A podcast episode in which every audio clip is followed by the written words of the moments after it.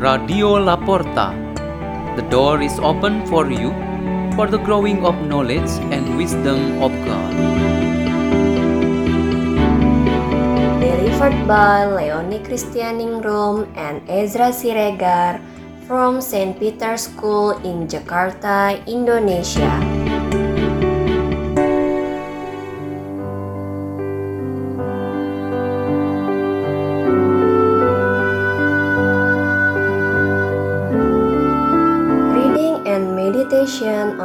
Word of God on Monday in the octave of Easter, April 18, 2022.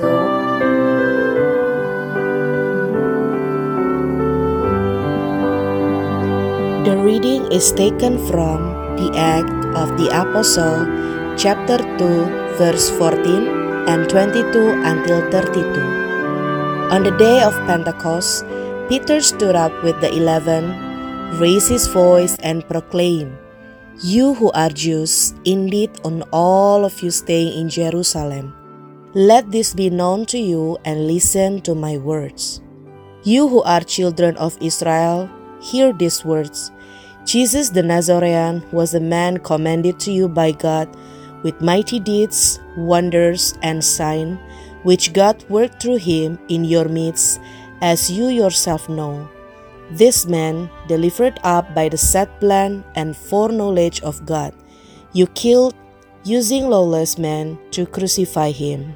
But God raised him up, releasing him from the throes of death because it was impossible for him to be held by it. For David says of him, I saw the Lord ever before me, with him at my right, and I shall not be disturbed. Therefore my heart has been glad, and my tongue has exulted. My flesh too will dwell in hope. Because you will not abandon my soul to the nether world, nor will you suffer your Holy One to see corruption. You have made known to me the paths of life. You will fill me with joy in your presence. My brothers, one can confidently say to you about the patriarch David that he died and was buried, and his tomb in, is in our midst to this day.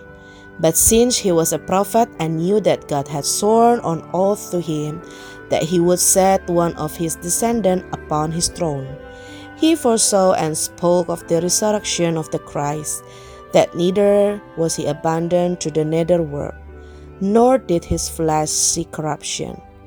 God raises this Jesus, of this we are all witnesses, exalted the right hand of God. He poured forth the promise of the Holy Spirit that he received from the Father, as you both see and hear. The word of Lord.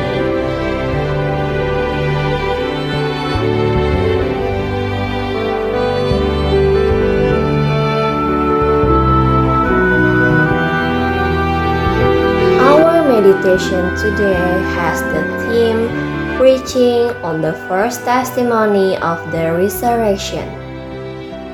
The apostle and disciple of Jesus who witnessed the death and resurrection of Jesus Christ are something different from the task to preach the message or news about the resurrection.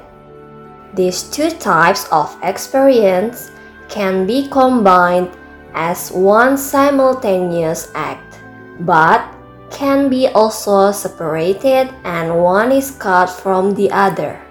A person could be an eyewitness who had direct contact with the events of Jesus Christ, but if he didn't want to share his own experience about what he had known, it could be true in that manner.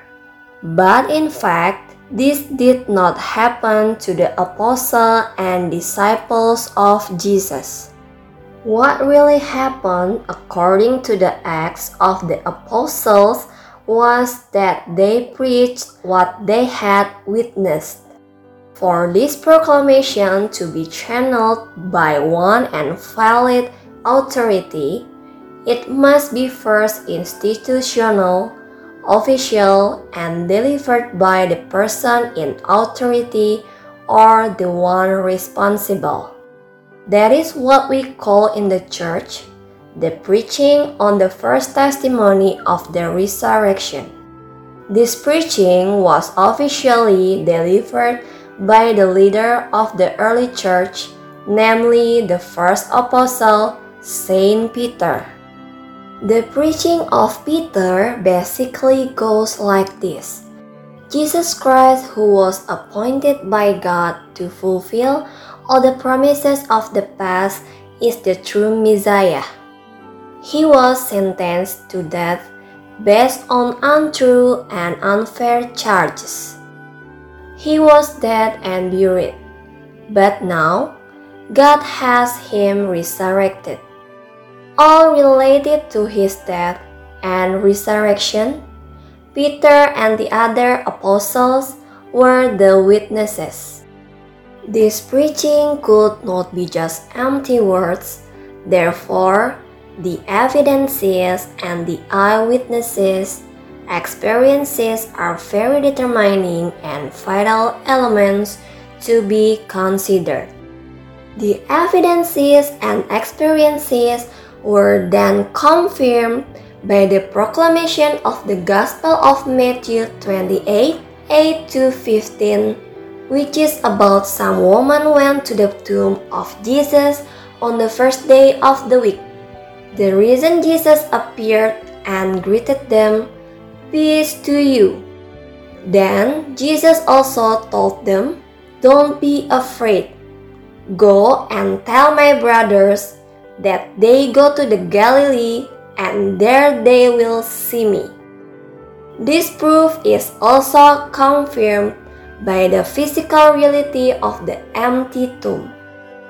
Until now, none of the Jews knows where Jesus' body to be found after it was taken from that tomb. The testimonies both on the part of physical empty tomb and on the experience of the appearance of the risen Lord eventually become the contents of the scripture and teachings of faith that we have up to now. We who live today inherit the spiritual wealth of those evidences and experiences. But more than the evidences from Peter, other apostles and disciples, we actually have faith in the risen Lord Jesus through these truths, because through them, Jesus Christ enters into each our lives and gives us the spirit of his resurrection. Let's pray. In the name of the Father, and of the Son, and of the Holy Spirit. Amen. O Almighty God, fill us with the power of resurrection of our Lord Jesus. Glory be to the Father, and to the Son, and to the Holy Spirit, as it was in the beginning is now, and ever shall be, world without end. Amen. In the name of the Father, and of the Son, and of the Holy Spirit. Amen. Radio La Porta. The door is open for you.